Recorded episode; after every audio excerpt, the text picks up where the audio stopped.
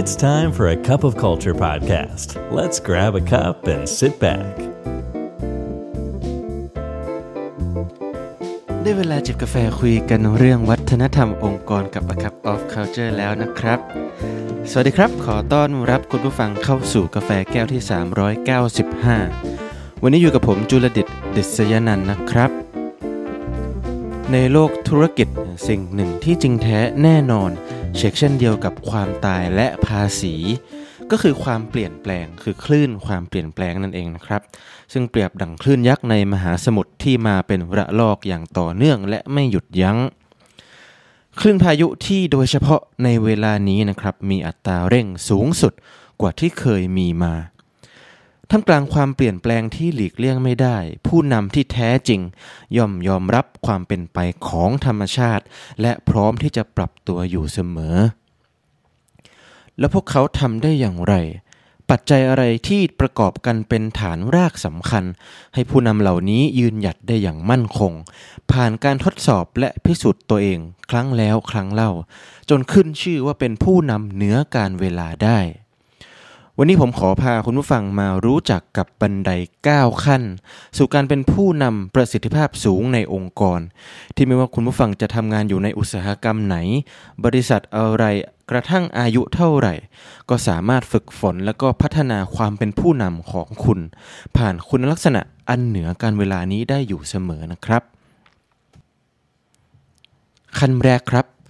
ต้องรู้รอบด้าน be well rounded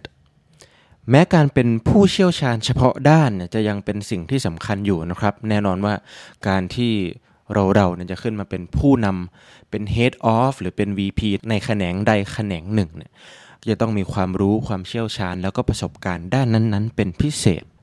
แต่อย่างไรก็ตาม หากเราต้องการจะเป็นคนเหนือคนเป็นผู้นำที่เก่งที่สุดคนหนึ่ง ก็ยังจะต้องเป็นคนที่ครบเครื่องในด้านอื่น ๆ ในเรื่องอื่น ๆ ด้วยเช่นเดียวกันนะครับ ซึ่งความครบเครื่องในที่นี้เนี่ยก็ไม่ได้หมายความว่าจะต้องเป็นที่สุดเป็น the best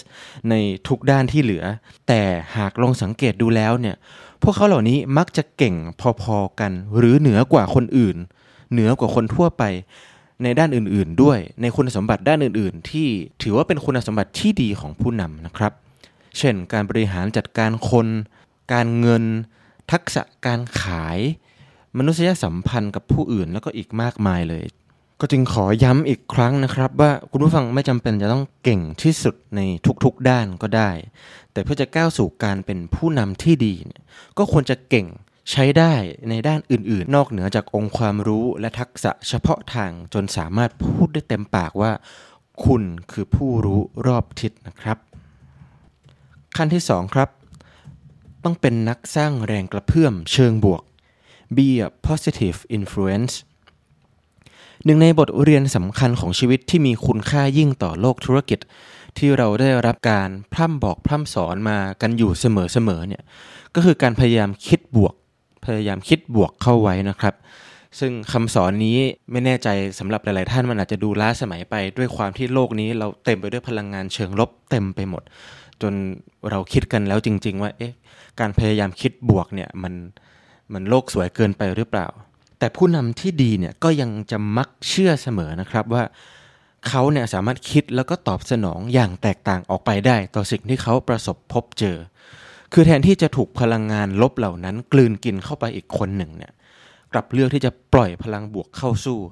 ดังนั้นอะไรที่ดูจะเป็นปัญหาบ่อยครั้งจึงถูกแทนที่ด้วยคำว่าโอกาส หรือความท้าทาย พลังงานเหล่านี้เปรียบเสมือนไวรัสที่แพร่กระจายได้ง่ายและรวดเร็วนะครับ ดังนั้นมันจึงขึ้นอยู่กับคุณร้อยเปอร์เซนว่าจะเลือกแพร่กระจายพลังงานที่เป็นการบั่นทอนทั้งจิตใจตนเอง แล้วก็คนรอบข้าง หรือแบบที่ทำให้สภาพแวดล้อมรอบตัวนั้น เต็มไปด้วยความสนุกสนานน่าทำงานแล้วก็น่าอยู่ ขั้นที่ 3 ครับ ต้องเป็นนักพูดที่เก่ง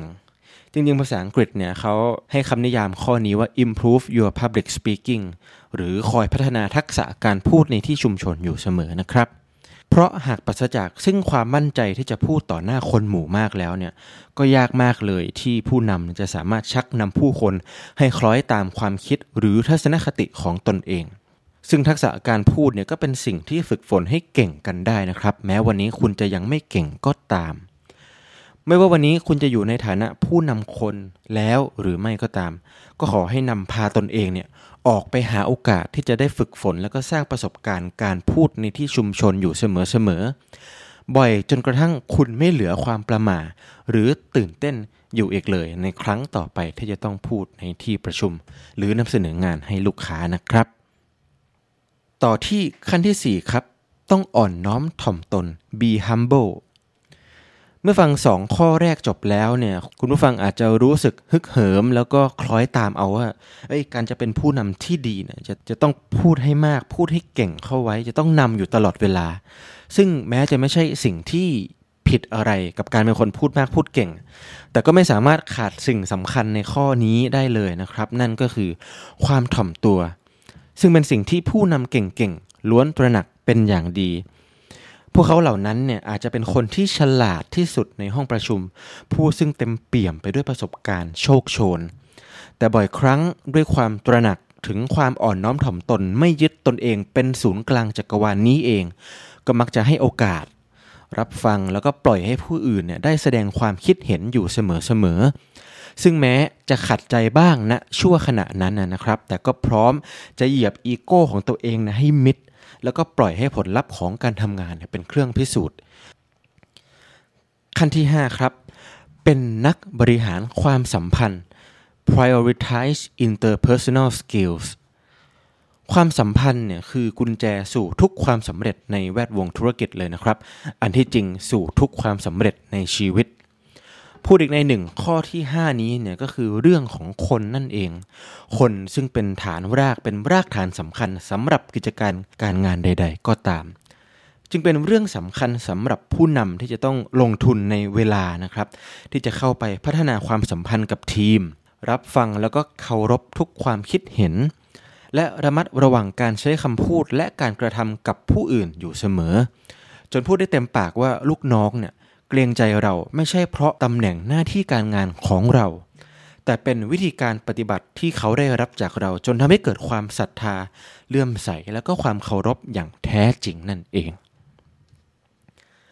ขั้นที่ 6 ครับ ต้องเป็นคนพูดคำไหนคำนั้น commit to deadlines ในสมัยนี้ไม่ว่าเราในฐานะผู้นำเองก็ตามเนี่ยนะครับ จะอยากมี work life balance แค่ไหนก็ตาม แต่มันก็จะมีบางครั้งที่ deadline ของงานเนี่ยถูกจัดให้สำคัญอยู่เหนือความยึดมั่นถือมั่นในสมดุลชีวิตที่เราอยากจะมี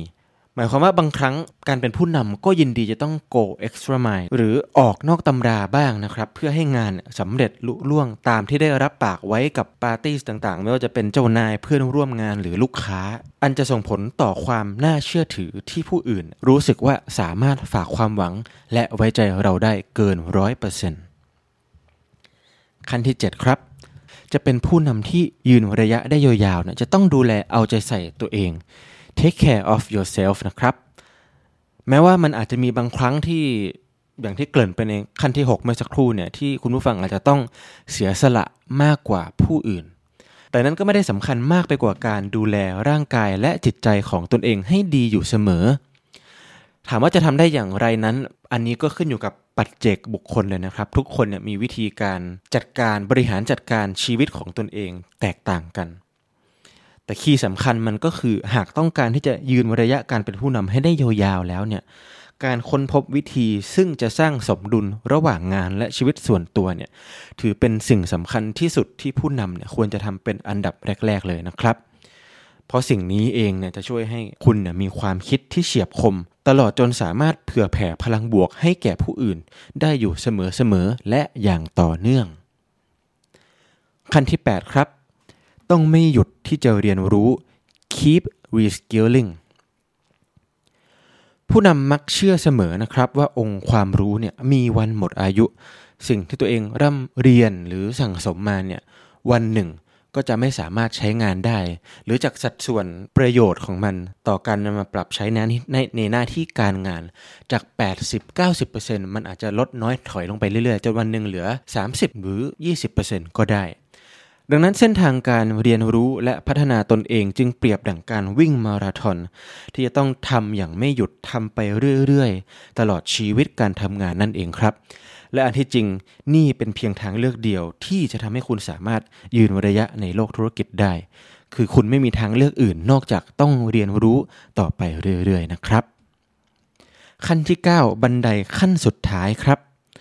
ต้องพึ่งพาตนเองได้ be self sufficient เมื่อครั้งยังที่คุณผู้ฟังอาจจะยัง ละอ่อนเข้ามาทำงานใหม่ๆนะการมีหัวหน้าคอยควบคุมสอดส่องดูแล ว่างานเรียบร้อยดีหรือไม่อย่างไร